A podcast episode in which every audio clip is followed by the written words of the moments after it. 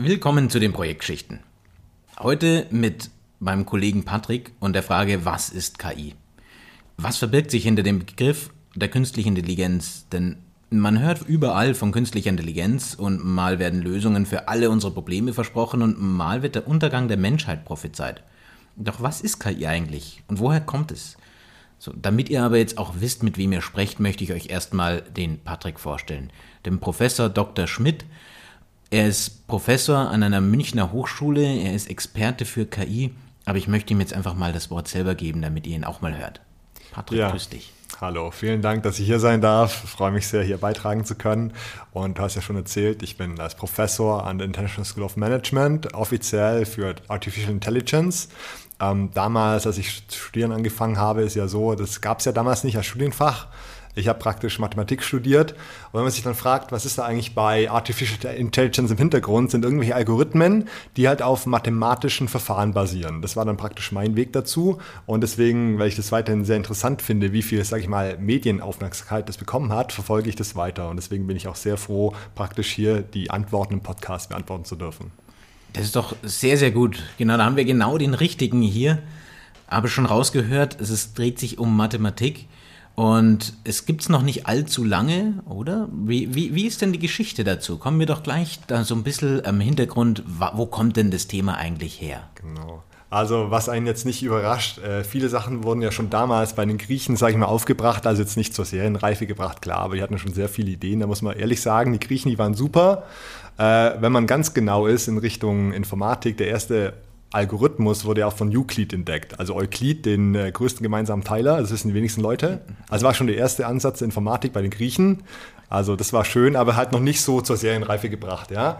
Dann war natürlich längere Zeit nichts, Mittelalter, sehr dunkel und so weiter. Aber interessanterweise, da gab es diese literarische Epoche der Romantik in Deutschland und da kamen auch immer so Ideen, die waren ja sehr freigeistig, was kann man so machen. Einerseits, da war eben dieser es hieß wirklich der Schachtürke. Das war jetzt nicht irgendwie mit Nationalitäten, aber es war eine Maschine, die praktisch, sage ich mal, Schach spielt. Tatsächlich hatte sich dann so ein Schachtürke versteckt, aber so. Es war immer die Idee, eine Maschine, die gegen Menschen spielt, die gegen Menschen gewinnt. Da waren schon erste Ängste, die da aufgekommen sind. Ja, das war die erste Nennung, sage ich mal, dann später. Und äh, die wirklich explizite Nennung war dann bei Jonathan Swift. Der hat ja geschrieben Gullivers Reisen.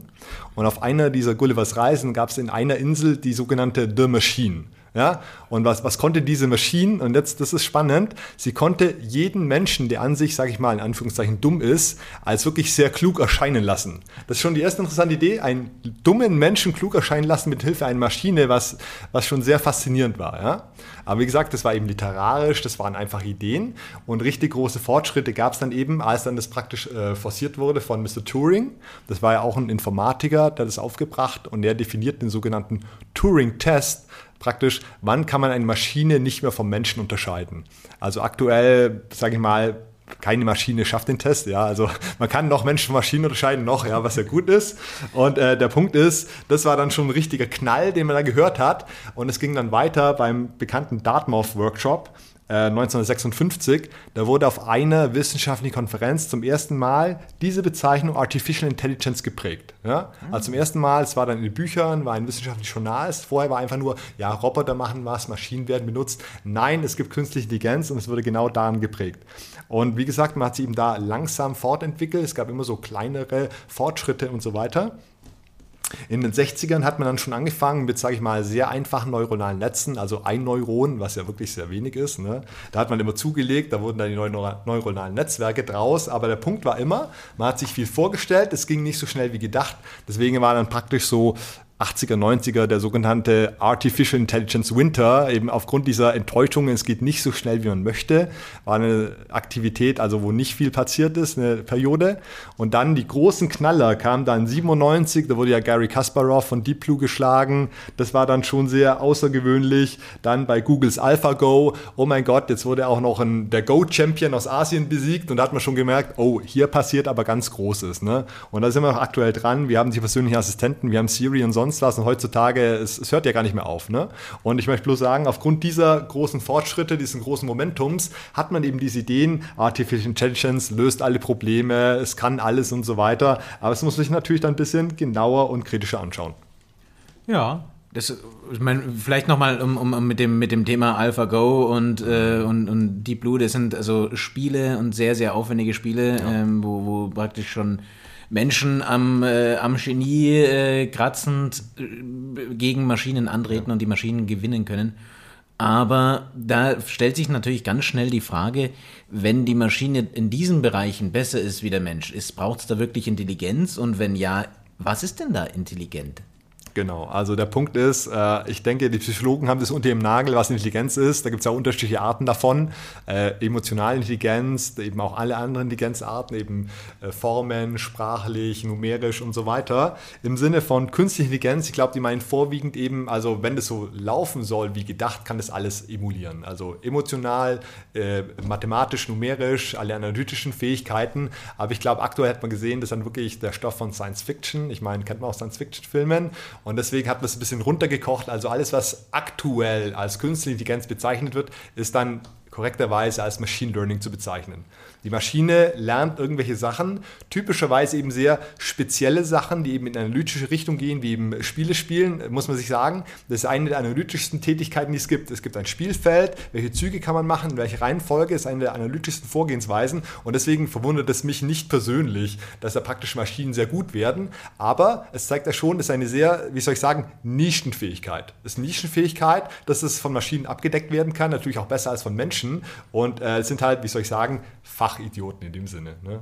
Aber ja. die leisten mit diesen Fachidioten Fähigkeiten sehr viele wertvolle Beiträge im Wirtschaftsleben, bei Routinen und so weiter. Und deswegen glaube ich auch, dass Intelligenz interessant sein kann.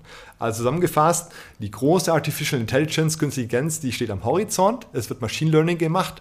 Und auch wenn sie eingeschränkt ist, hat sie sehr gute Nischenanwendungen und sehr gute Beiträge. Ne? Ja, und das wird ja wahrscheinlich erstmal so bleiben. Und ich glaube, in dem Thema kann man auch ganz gleich oder gleich mal ein bisschen drauf eingehen zwischen schwacher und starker äh, KI oder Intelligenz.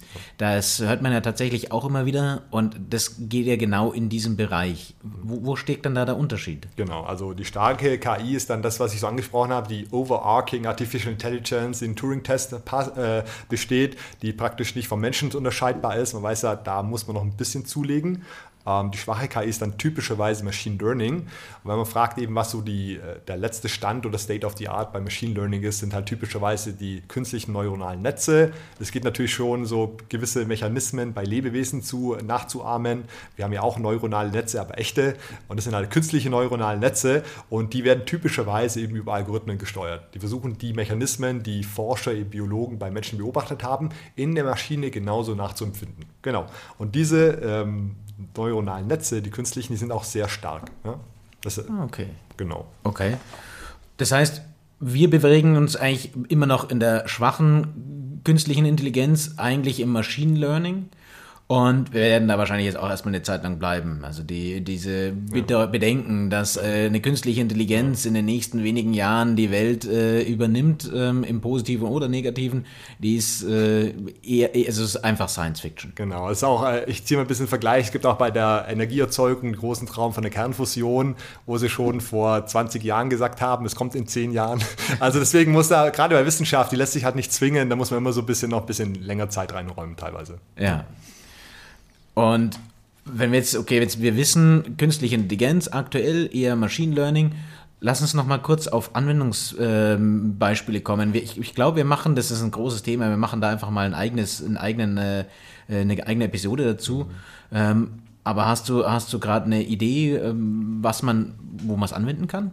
Ja, also typischerweise ist an, Anfangsbeispiel, was immer gegeben wird, was kann ein Neuron, ein einzelnes, äh, künstliches, das kann ja nicht so viel. Da gibt es immer, kann Hunde von Katzen unterscheiden. Ja? Typischerweise immer so ein spannendes äh, Einstiegsbeispiel, aber wenn man halt das Neuron ausbaut zu mehreren Neuronen, können halt die komplexesten Sachen, äh, äh Bilderanalysierung, NLP, Natural Language Processing, kann ja praktisch alles machen. Das ist ja die große Stärke. Wenn ich die Komplexität der Maschine erhöhe, der Algorithmen, kann generell wirklich jedes Problem, das ich analysiere, analytisch natürlich runterbrechen kann, gelöst werden. Das ist die tolle Stärke.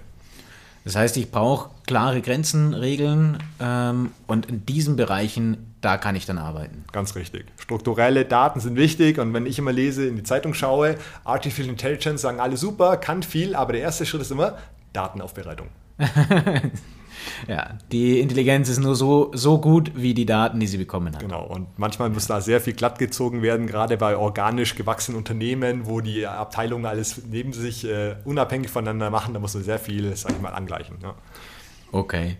Nun, sehr gut. Also dann haben wir jetzt hier schon mal einen ziemlich äh, äh, groben, aber guten Überblick über künstliche Intelligenz. Wo, wo stehen wir denn und, und ähm, was ist es denn eigentlich?